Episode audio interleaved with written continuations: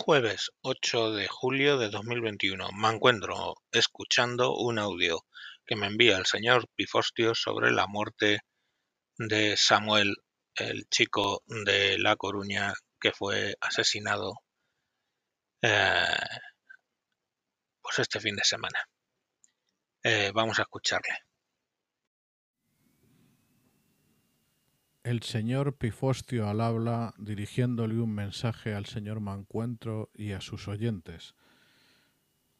Bueno, me está costando un poco no empezar a decir barbaridades ahora que estoy digiriendo lo que ha vuelto a pasar en España, de cómo se permite de momento todo a un grupo de psicópatas que pastorean a un grupo de psicópatas sin cerebro. Hace unos días ocurrió un altercado en una discoteca en Galicia con el resultado de que de una paliza mataron a un chaval que resulta que es gay. Bueno, España es uno de los países más seguros del mundo, pero una población de casi 50 millones de personas, esas desgracias son estadísticamente inevitables. Mm, da exactamente igual. Evidentemente, la orientación sexual o cualquier otra característica, esas, en tanto que no haya premeditación, este tipo de desgracias y crímenes horrendos ocurren porque sí, porque se dan las circunstancias. Muy bien. Pues no pasan ni minutos sin que se empiece a apalancar ese suceso, se empiecen a apropiar de ese chico al que han truncado la vida, sus sueños y sus esperanzas, los enemigos de la decencia y por supuesto de España. Y lo apalancan para pedir la ilegalización de Vox. Atentos a esto. Como alguien o un grupo de personas ha matado a un homosexual, hay que ilegalizar a Vox. Y eso fue solo la primera de las muchas burradas que se dijeron. El padre de este pobre chico, de una entereza encomiable, porque yo también soy padre de un adolescente, y bueno, me cuesta mucho seguir, pero lo voy a intentar. Pidió, por favor, que no se politizara la desgracia de su familia, que se les dejara tranquilos, que no lo emplearan como arma política. Gentuza disfrazada, pretendidamente oculta bajo nicks pretendidamente anónimos, lo menos que le dijeron al padre con el cadáver de su hijo recién caliente era que no tenía empatía. A partir de ahí le llamaron homófobo y cualquier otro tipo de monstruosidad. Yo digo una cosa, eso me llega a ocurrir a mí y habría tenido una consecuencia inmediata de buscar la máxima impacto posible en llamar lo peor a esas personas.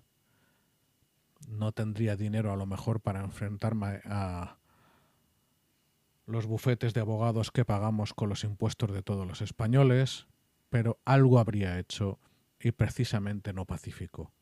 Yo me pongo en el lugar de un padre que ha perdido un hijo que parece ser que era un hijo que tenía una muy buena relación, que era un chaval amoroso, y aunque no lo fuera, era su hijo, joder, y hacen esa burrada. Y no me puedo contener. En fin le doy literalmente gracias a Dios porque no me ponga ante esa prueba. Horas después hay una manifestación para, contra la homofobia y ya puestos echándole la culpa de un asesinato de un chico que ya veis que no menciono en ningún momento su orientación sexual porque precisamente se apalancaba con propósitos repugnantes y obscenos. Insisto, esa manifestación por el asesinato de un chico se le echa la culpa al alcalde de Madrid. Pero hay gritos grabados que aunque eh, hay personas que lo han borrado, gracias a Dios otros lo habían grabado y está disponible, de unos poquitos, apenas cuatro o cinco, bueno, lo multiplicamos por, no por diez, sino pues casi cien, gritando Ayuso fascista, estás en nuestra lista. Repito, como un grupo de alimañas ah, presuntamente de origen brasileño y presuntamente dirigidas por una mujer, cosa que se ha dicho después, han asesinado a un chico. Ayuso, fascista, estás en nuestra lista. cómo explicarles, señores.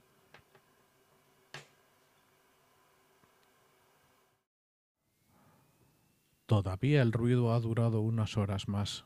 En redes sociales se han dicho más brutalidades. Eh, no hay límites, no hay conciencia, no hay decencia.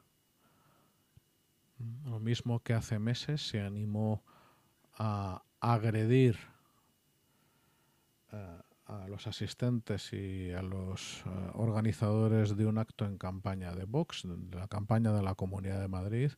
Lo mismo que ocurre eso, la policía ha comunicado que parte de las mismas personas que estuvieron involucrados en esas acciones han estado involucrados en esa manifestación que dejó desperfectos en el inmobiliario, en el mobiliario, perdón, urbano eh, de Madrid, en distintos puntos, en la Puerta del Sol, aparentemente y en Argüelles, y han generado también daños a la propiedad privada. Como dice la policía, tarde o temprano vamos a tener una desgracia en la cual un compañero caiga muerto cuando alguna de estas alimañas se le vaya definitivamente a la mano, pero mientras tanto, una y otra vez, unos y solo unos hacen uso de la violencia en la calle. Luego, ya me calmo porque el final es bastante chusco. Los jóvenes de Más Madrid, a través de su cuenta de Twitter, han enseñado muestras de la brutalidad policial y hay una chica en pantalón corto, solo se ve de medio cuerpo para abajo, perdón por asumir el género, y se ve un moratoncito en la rodilla y hablan de brutalidad policial. Claro, el cachondeo, si buscan ustedes el tuit, no se ha hecho esperar. Se le ha hablado de agua y jabón, se le ha dicho sana, sana, culito de rana. En fin, creo que es la forma menos mala de acabar este mensaje que he tenido que dividir en dos y que, por una parte, no me anima a pensar que de aquí vayamos al 36, que es nuestro trauma nacional, hay motivos sobrados para pensar que no va a ser así. Pero por otra parte eh, me entristece y me deprime y me desespera todo a la vez que los demócratas, da igual su signo o sus preferencias o sus prioridades, no rechacen todos a una a las personas que se saltan la ley a las personas que creen que pueden usar la violencia, a las personas que creen que pueden acosar y a las personas que le dicen a un padre que acaba de perder a un hijo que es un homófobo, el padre se entiende y que no tiene empatía. Lo dicho,